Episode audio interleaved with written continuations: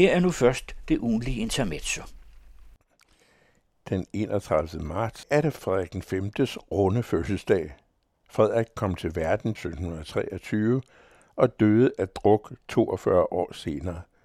Det meste af hans regeringstid var han indisponeret, som bortset fra drikkeriet gik med uafbrudt fest og fornøjelser. Dertil rigelige seksuelle, nu er der voldelige overgreb ude i byen, samt avl af seks legitime børn med to på hinanden følgende dronninger, samt fem illegitime med den adlede Madame de Hansen. Frederik var søn af Christian 6. og dronning Sofie Magdalene.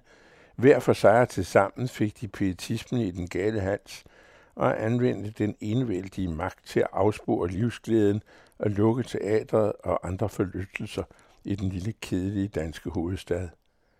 Da Christian om sider døde, vågnede danskerne op til død.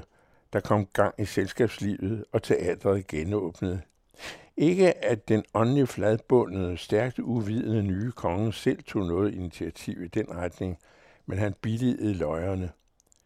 Enevældige konger forventedes ikke at have slugt alverdens lærdom.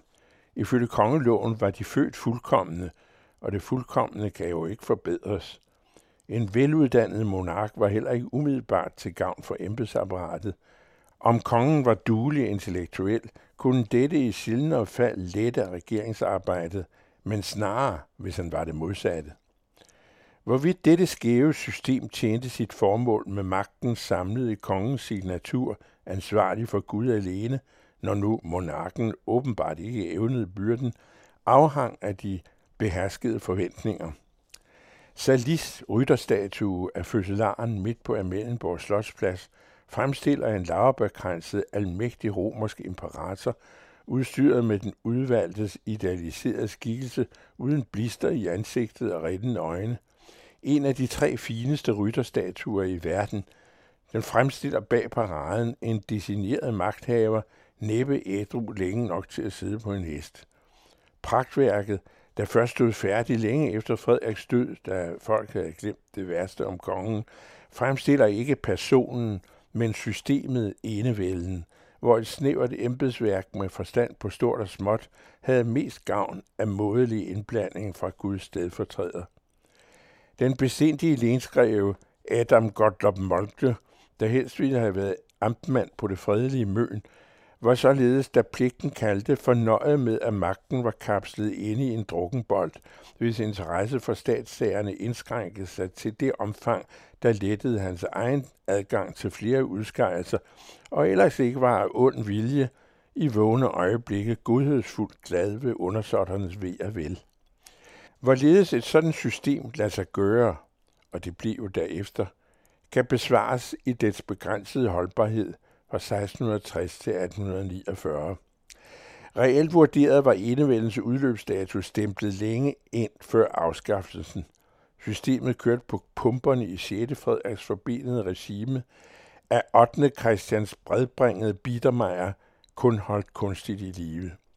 Til sidst nås den kritiske masse, og alternativet fortrænger det ufortrængelige, eller revolutionen flammer op og hovederne ruller.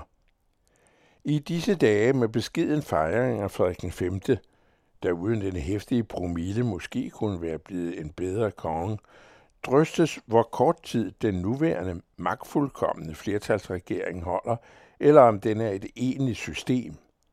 I årtiers vane med mindretalsregeringer fægtende sig frem fra hus til hus, har SVM-regeringen i hvert fald skabt et regime. Regeringen behøver ikke lytte til andre. Der er heller ikke så meget at lytte til – Trods regeringens øjeblikkeligt sløje meningstal, kan oppositionen lige så uvandt med magtesløsheden kun regne efter vognen eller på yderste højrefløj radikalisere sig. Det er småpartierne i fuld gang med. Konspirationsteorier og afsky for mindretal har på fløjen fået et skud substral, mens de konservative under formand Vildrede er bortkommet. I erkendelse af den stadig mere skærpede tone og splittende uforsonlighed til højre for K, kan man stille spørgsmålstegn ved hensigtsmæssigheden i et nationalt flertalsregime, et der ikke inkluderer andre end sig selv. Kun regeringen kan vælte regeringen, sagde Lars Lykke, som konen med æggene. Moderaterformanden tegnede måske her visionen fremover af et paraplyparti, dannet af tre eller måske fire, som en så at sige konstitutionel størrelse. Ja, hvorfor ikke? Ingen kan forudsige, om SVM-konstruktionen holder, eller om partiegoismen en dag slår hul i bunden af spanden. Men det er ikke sandsynligt.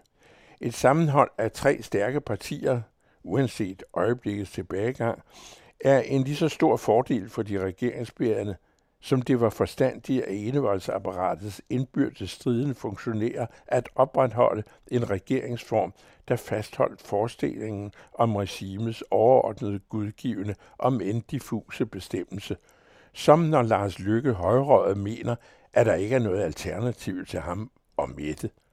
Det er der. Selvfølgelig er der det. Men det gælder om at få påstanden til at lyde langvarig ædruelig. Så holder SVM valgperioden ud.